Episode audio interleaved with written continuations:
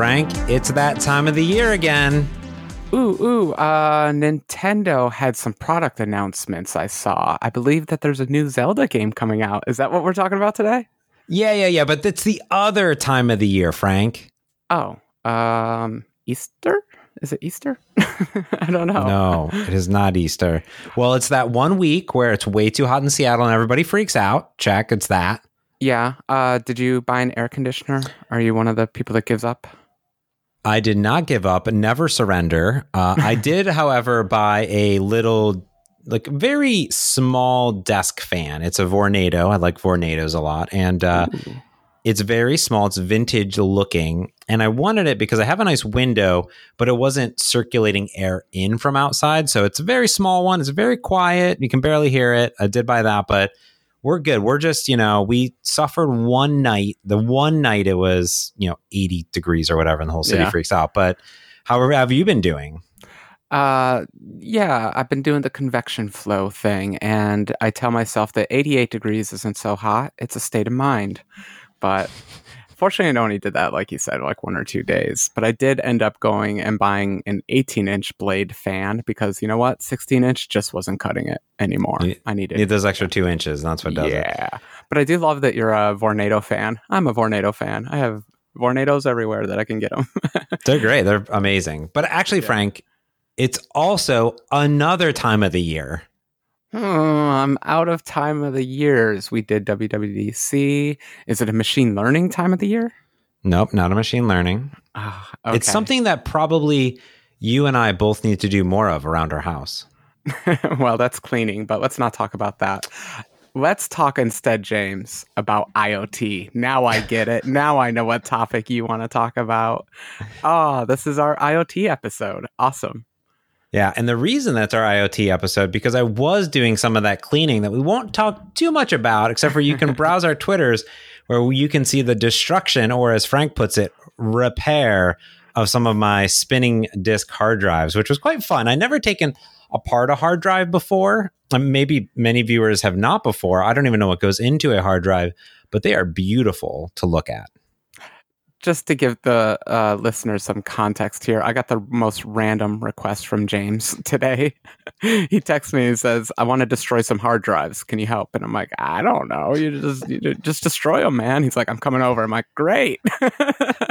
so we destroyed some hard drives together. That was totally fun. Um, I've tried to repair hard drives before, but I've never actually just had fun and destroyed one.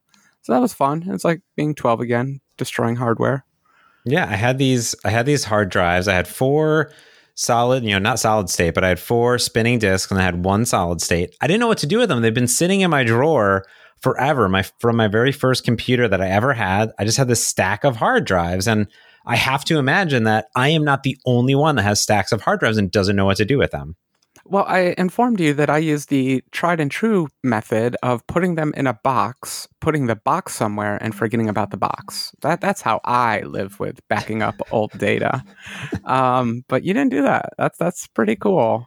Did you back all these up to the cloud first? The I had no idea. I had no idea what was in there. Here's my here's my analogy of it.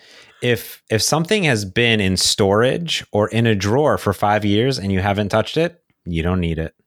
No, James, but it's my stuff. I can't give up my stuff. I need my stuff. How else will I know if I what if I need that baseball mitt that I used once 8 years ago? I might No. need that. No, you don't. I mean, I I do have. I'm pretty sure that these were just extra drives that were updated over time. I do have a NAS that's still sitting up over there that has like two two terabyte drives in it. That that does have some information on it.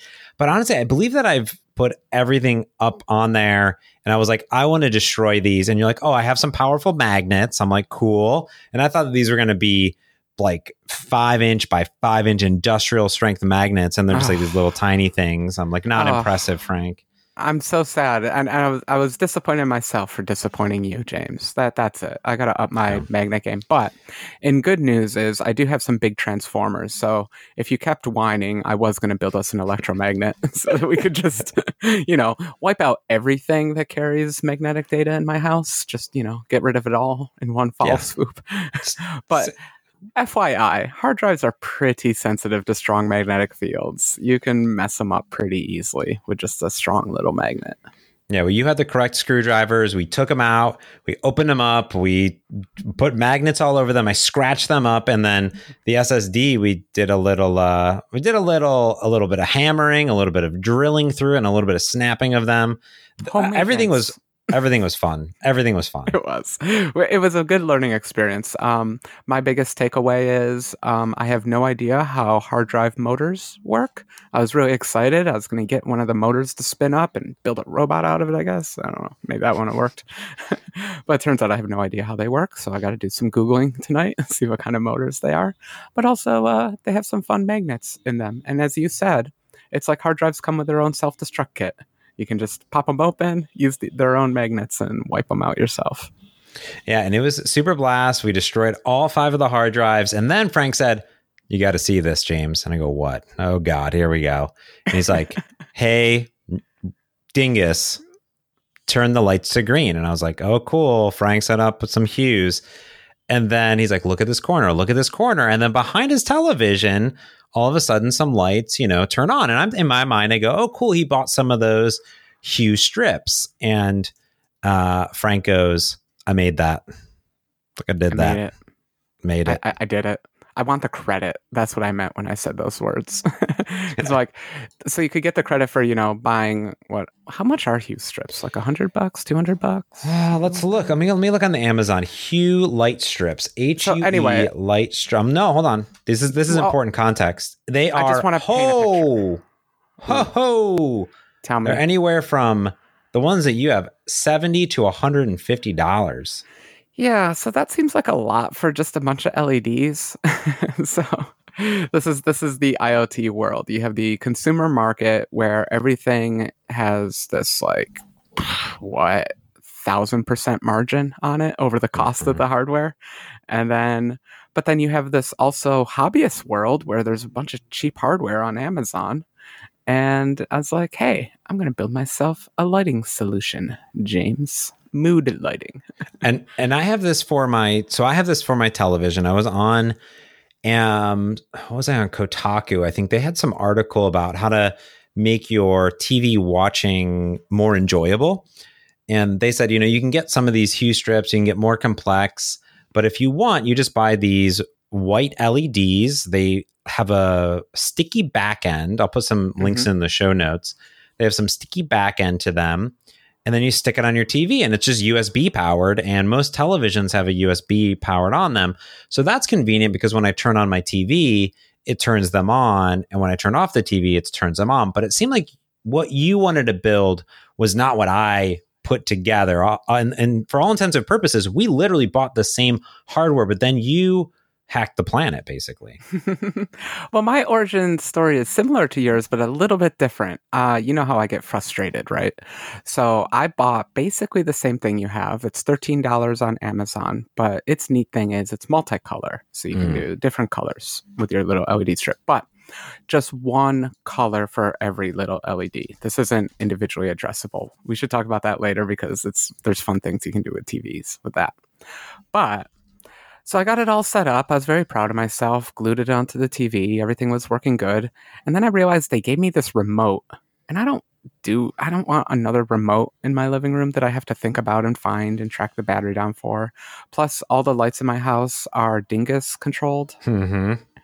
and I didn't want to have to like remember how to turn this on and off and that meant I had to buy like a wall outlet thing for it and those are like 20 or 30 dollars. And then I said, "James, actually I said Frank, I was in the room with you. You could imagine that if I was living with you, you'd be like, James, gosh darn it, this is not acceptable. Yes, yes. You're just yeah. You're my rubber duck. I just use you. You're just a virtual James in front of me Yes. at all times. Yeah. so I'm like James. we can do better. um, I just have a bunch of like all this IoT hardware, right? We talk about IoT all the Yeah. time, and like I know how to do this stuff. Why am I being so lazy? So I just you know cut some wires and said, "How does this puppy work?" and I um. I was smart this time, James. You know how I like to reinvent the wheel, right? Yes.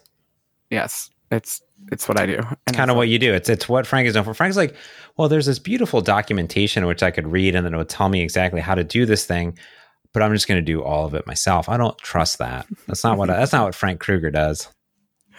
right. So normally that's the case, but I've tried to program devices for um, the Amazon Echo before, and it ain't easy. There's like SSL certs and responding to random Wi-Fi traffic mm. and running a server that does this and that.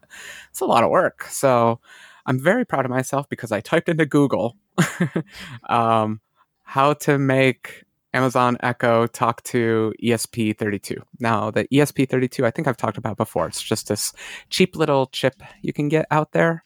Um, it's about $13. And the neat thing about it is it has Wi Fi built into it and Bluetooth built into it. Mm. It's just this hmm. nice little guy. You saw it. Isn't it cute and small? I did. It is super duper super tiny and i thought because you were like oh i built this and it was really cheap and i go oh I was like, like in like a Raspberry Pi or something. You're like, no, cheaper. And I was like, I don't know what's cheaper than a Raspberry Pi. I don't know how it gets cheaper. Like, no, no, it's just it's it's super tiny. And then um, I was like, that's cool. I, I was like, I didn't quite understood how it worked. And you're just like, oh, you know, it has Bluetooth built in and it has Wi-Fi built in, and it can do everything that you could possibly want. And it's it's a very tiny. Idiot. What'd you say? It's about like two inches, two inch by yeah, an inch or so two inch by an inch, and if you're a very good solderer, you can get it down to about an inch by an inch. But wow. I'm not that good of a solderer. You saw mine. Um, mine is the absolute worst hardware setup you've ever seen. I literally just used a breadboard with you know wires sticking out of it. I cut some of the wires to the right length, other ones not. it looks really bad. I did a really bad job with the hardware. Let's let's be clear on that.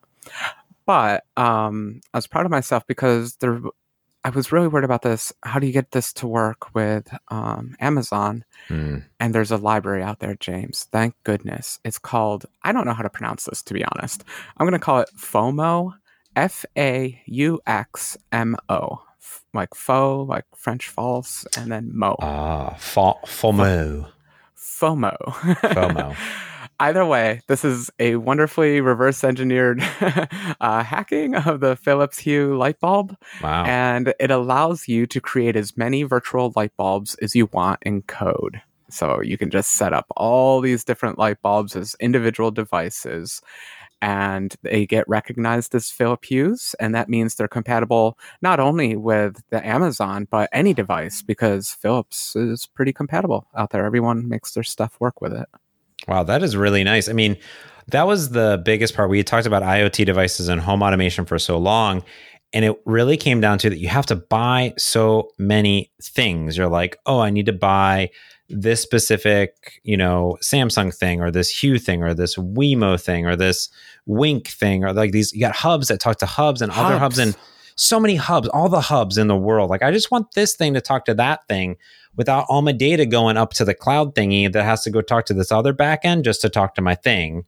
Um, and and that yeah. always seemed to be the problem with it. Um, and then you could only buy compatible devices. But this is cool because you turn that literally eleven dollar piece of hardware into an almost kind of official do whatever you want type of device uh, with uh, with um, the home assistants. Yeah, uh, it, it's really kind of opened my mind to it be- just because of the simplicity, the fact that you can just buy a cheap device, plug whatever the heck you want into it. But you know, me and servers, like you've always been able to do this. I had my Windows machine pretending to be an Alexa. Oh, did it? mm. Amazon Echo something, a Dingus something. But like you had to keep that s- server running, and that's hard for me. mm, yeah. Also, like you mentioned it, those hubs, they're terrible. They use that uh, Z Wave protocol that you technically have to pay to license, so you can't have anything talk to that. The nice thing about this is that it's running on the local network. And so I made, I, I had to show off a little bit. And I showed you how quickly I could turn the house lights on and off versus how quickly I could turn my device on and off. And did my demo go well, James? Did I make my point? It was very impressive. Frank said, Hey, Dingus, turn off all my lights. And the very first one that was turned off was his home built one, which is crazy. And then everything else kind of very, very slowly turned off. And, and, and this is the same thing I experience at home. So I have a Google um, Assistant and then that is connected to at least one only one thing in between which is my hues and I have hues everywhere. I've, I've just standardized on that and that's completely yeah. fine. But at the same time, there is a trickle, right? Because I have little on offs um, switches that I can hit that talk directly to the the hues. But for all intents and purposes, what's happening here is when you say, "Hey, Dingus, turn off my lights," your um, Dingus is figuring out what what does it need to do to communicate to all these devices in the back end. And if it can do them locally, I'm assuming it's doing them locally. Else, it has to go up to the Amazon cloud, which then needs to go talk to all the other clouds, which can then come mm. back down again to that specific device that hopefully is secure and then turns off your light. Yeah, and then on top of it, I have a bunch of lights in my house, and for some reason, that Z Wave protocol can't turn them all off all at once. It mm. has to go, oh, a few here, a few there. Ooh, that one didn't respond. Try that later. You know, it's just slow. I'm very impatient. So, yeah, I, oh, I'm going to hook this into all my robots. I'm going to hook this into everything. I'm going to automate everything in my house with this. I'm so excited. Well, I want to know a little bit more of exactly what you had to do besides taking this open source library, what code you needed to use, and how you figured out what parts and pieces you needed to solder together. Before we figure that all out, let's take a quick break and thank our sponsor this week, Raygun. Listen, are you building software? Frank, you're building software. You like software. Oh, I build software every day and every night in my dreams. And Frank, I know that you are always struggling to replicate the bugs and performance issues that all of your customers are reporting because your apps are terrible. Is that correct? Uh, wow, you just got dark on me. no, my apps are wonderful, and sometimes a bug gets through, and I really do need a reporting service for them. That's Thanks, correct. James. we all make a wonderful software, but sometimes there is some performance issues and some bugs. It happens. We're human. What are you going to do? Listen, you can just simply plug Raygun into your web or mobile application right now. They're going to help you diagnose all of your problems in minutes rather than hours. You can kiss goodbye having to dig through log files, relying on frustrated user reports, issues, anything like that. They make software development just so much easier because Raygun can help catch all of your errors, crashes, and performance monitoring all in one simple solution with just a few lines of code. Every software team can create flawless software with Raygun all you got to do is go to raygun.com. That's it, raygun.com. Give them a free try and plug them into your application, web or mobile today or desktop. Um, head over to raygun.com. And thanks to Raygun for sponsoring this week's pod. Thanks, Raygun. Yeah. Ooh, now I'm going to need some analytics on my IoT devices, bug reporting. That'd be fun. Yeah, uh, I would. I would enjoy to understand like how many. I'd imagine in the world of IoT that there's just terrible errors happening all the time. Just like it has to be yeah. constant.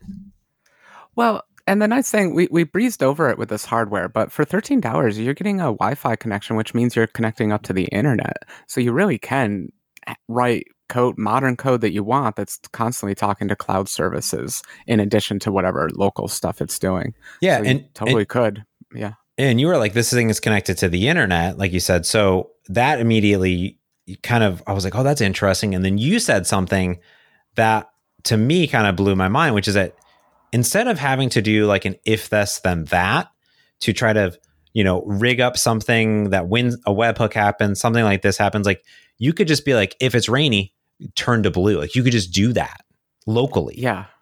Yeah so th- that's kind of what I love about this setup is that it's programmable, and we, we can talk about exactly how you program it. But um, it, just having that flexibility, I, you know, if this then that, that's fun. Uh, Siri shortcuts and scripting, that's okay. But you know what is really easy to program is C code. but light jokes aside, but it's it's programming. It's what you and I are good at. It's what we're trained at. It's how we make our livings. So yeah, having that capability to just query the weather. Where is the sun position right now? What's on the TV actually being played? Um, do I have any bugs assigned to me? These are the terrible things. I, I haven't decided if I'm going to do this. Like the CI display. Are you going to show if like you have a break breaking build? We've talked about those before, but would you actually pull the trigger, James? Would you actually put one of those in your house? I don't know. You know, I used to have a little light in my house, and it would it would blink every time the International Space Station was over. Oh, over me. I love it. That's awesome. Yeah. Uh, okay. I I dig that. Okay. now, I, maybe I'm going to make mine do that now. now that does get annoying if that light bulb is inside of your bedroom because you don't know when and how often that international space station is going to fly over. so it may have not have been the greatest idea. However, you can imagine building sort of like a dashboard or a hub where there are maybe smaller little lights that are indicating some cool things that are happening. Yeah. Uh, I was thinking about that because I was mentioning another project to you where I want to know um, the battery level of all the devices in my house. I'm like, should I have it display the battery level of my phone? And I'm like, no, no, that's a bad idea. So that's that's where IoT can go wrong. But um, I should be clear. I'm not like staring into an LED strip. The nice thing about this is it's one of those um, back TV setup things where you're just bouncing off the wall. So it's kind of yeah. subtle. So I don't mind um, if I turn it on whenever the space station flies over. That still sounds absolutely delightful. Yeah, that's a good one. And then yeah, you could have it, you know, every morning check the weather and give you a forecast. There's all these little things that could be kind of programmed when you're in control and and there is some nice if this and that integration but at the same time you are then you know relying on multiple service providers to actually be accurate it's it's a it's a middle individual between you and your IoT device yeah, and it, it's all about integration too. I was telling you that the biggest, most important part of it all for me is that when I'm leaving the house and I tell the house to turn everything off, that these things turn off too. That's why I wanted um, that integration level. So you can always buy this device that does that, integrates with this service, but then you have to do a weird, janky connection with if this and that to like make two devices talk. I'm simplicity, you know. I have an uh, I have a Amazon thing and I have another piece of hardware. They should be the only things in the loop. And it should integrate with that hardware so I can tell everything to turn off, everything to turn on, that kind of stuff. Yeah, that's what you want. Integration, James. All right. Want to talk about some C code? I do because the last time I got a Raspberry Pi or any of those different little devices, I installed some sort of IDE scripting type of thing, and I had to write a bunch of not so friendly either JavaScript code or yeah C, not quite maybe C plus plus code, and then. I was like, oh, I don't want to do this, which is why of course, I just want to write C sharp everywhere. Yeah. But it sounds like you did not get to write C sharp everywhere for the ESP ESP32. No, I just wanted to keep things simple. Um, we don't have a .NET that runs on these devices. I mean, should spend time. Never mind. I'm not going to do Someone should do. Um, wink. Somebody should do that. um, so I chose the program in C, which I know it's not everyone's favorite language, and I bash left and right. But the truth is, it was like my first professional programming language, so I'm perfectly comfortable in it. I can write code in it. So I programmed using the Arduino IDE, James. Like you know, hobbyists do. I don't know why I yeah. suffer and use that IDE. Like Visual Studio has Arduino support, VS Code has Arduino support, and here mm-hmm. I am using this terrible editor in this IDE. But I don't know. I it puts me in the mood. You know, it's an environment. I'm like I'm in hardware hacking mode now. It's fun. yeah, it's official because it has the Arduino logo on it, so you know you're in the right place doing the right thing yeah, and it has bugs everywhere, and the search is terrible, and it has no simple completion. but it feels just old school. Like I, I use this as a hobby. This is, you know how like your hobby and your profession shouldn't be that close, otherwise you'll never get a break from your profession. So I always feel bad when my hobby includes programming. So I almost insist on being a bad programmer while I'm doing hobbyist programming. like no architecture, like just copy and paste. Who cares? As long as it works. Well, you know, I was cleaning out my drawer, and we had talked about this on holiday hacks of years ago That's when true. I had the Ardu boy. I'm finding it right now. It's in my it's right here. Arduboy. It's like a little um, Game Boy that you program with Arduino. It's an right. Arduino in it. It has a and, uh, screen uh, and buttons. Yep. Is that right? Like a Game yep, Boy. That's correct. Yeah, it's like a little Game Boy. And I, I never it. did anything with it because I had to open up the Arduino software, and I was like, eh, I give up here oh, really? They actually use the Arduino? Okay. Yeah. And games are tough too because you got to do all the artwork and the drawing and all that. This stuff is, yeah. I mean, so simple. I'm, um, well, let's talk about the code a little bit. Um, yeah. I'll, I'll mostly reference uh, this library that I mentioned before, this uh, FOMO library. FOMO. I just I think it's funny. I think I it's mean, funny yeah, name. I'm, I'm just gonna like it's it's a fear of ah, whatever. Who cares? but it's literally like uh, three lines of code. Create a server, put it on port 80 because I guess some Amazon things like port 80. Who knows? It's gonna broadcast all this stuff over Wi-Fi anyway. And then you create a device with just a name on it. So I created three devices because I have a red, green, blue strip and I wanted Mhm. individual controls of all that. So I have a little red device, a little green device, and a little blue device. Easy peasy. nice. And then there's an event handler. Um, it's basically on state changed, and you're told which device it is and what its new state is. And in this case, um, it's just whether the light should be on or off, and if it's on, what level should it be at. They have, you know, zero through 100% available through the app. That's it, James. Like, isn't that the kind of like simplest, most wonderful code that you want on the planet? That's all the code you have to write.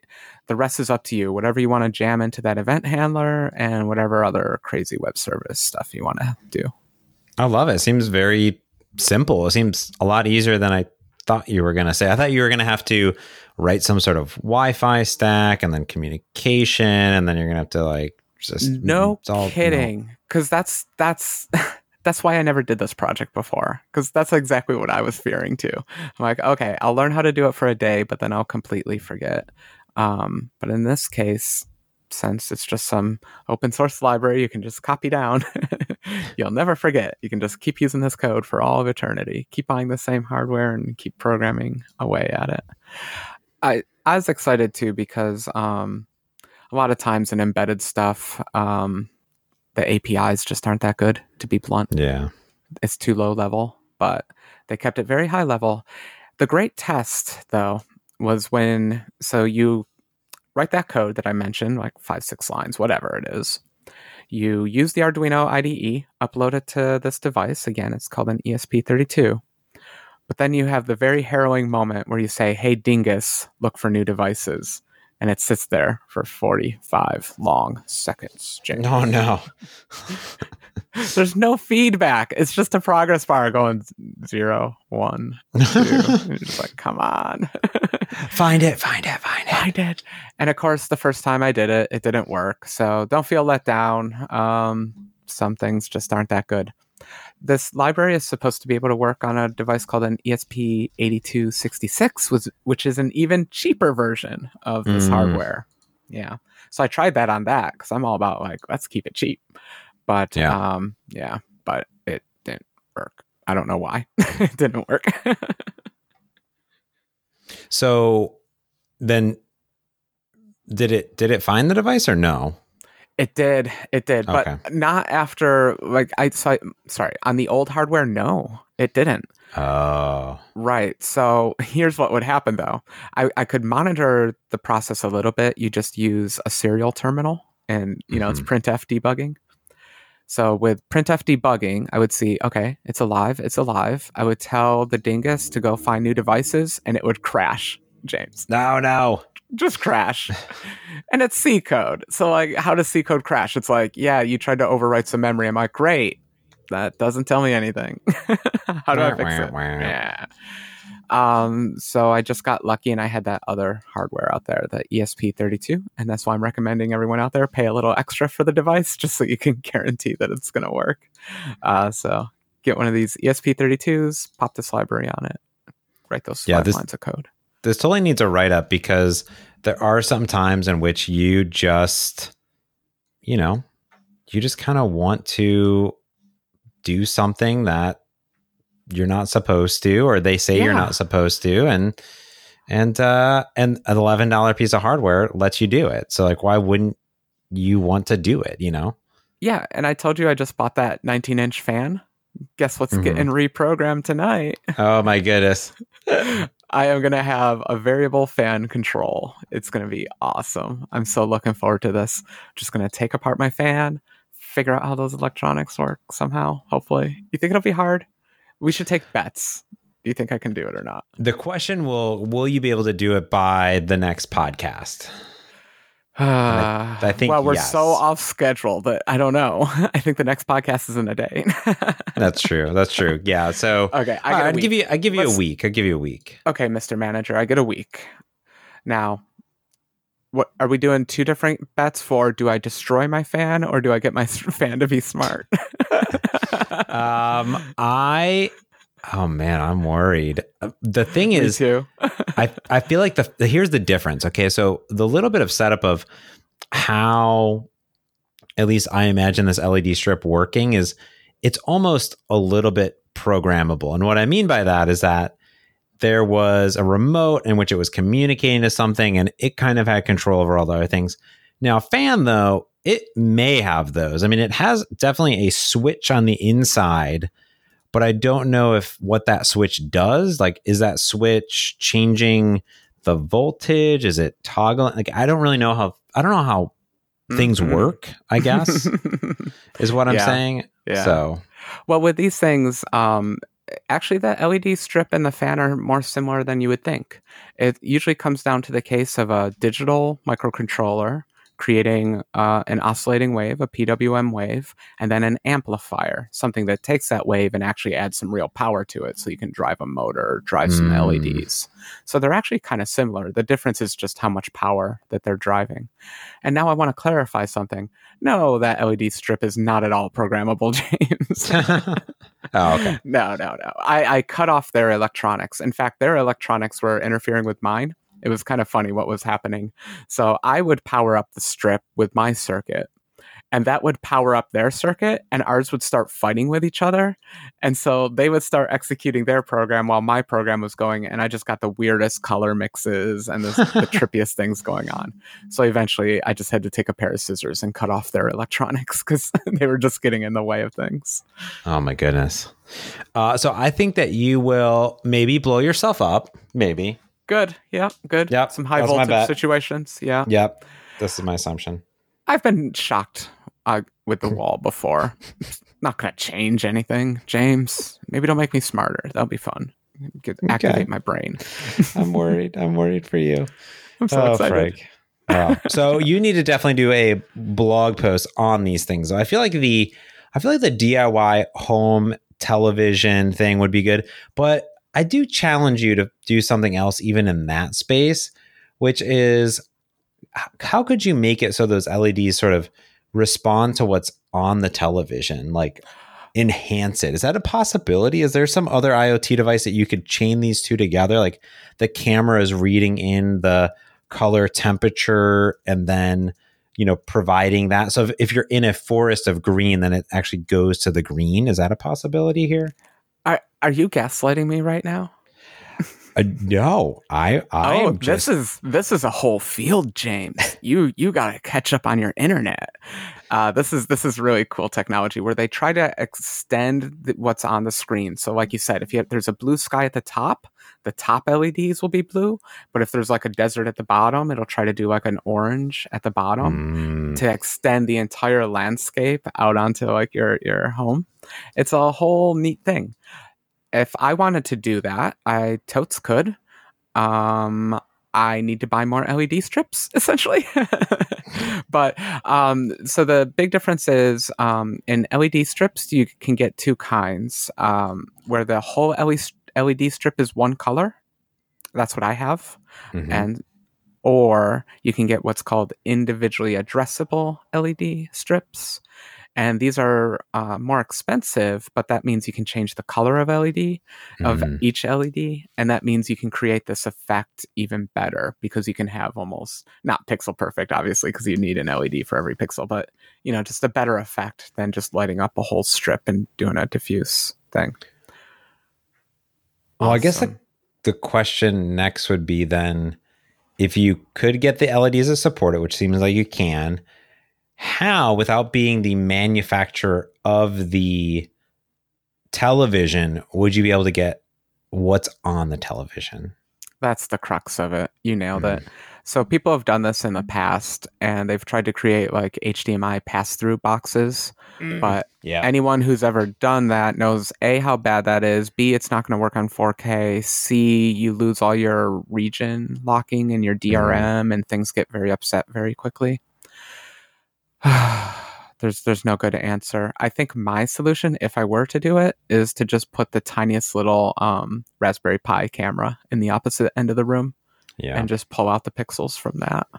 Yeah, I don't know any other of, way to do it. Honestly, that's what I was thinking. Is yeah, I would read it in in real time, and then that would relay the information to yeah. your program. That'd be really cool, though. That'd be a that'd be really crazy. But I'm I'm curious. Maybe some of our listeners know some other ways of reading, you know, color data off of a television with some other device. I was, yeah, I don't know any other way, but it'd be very.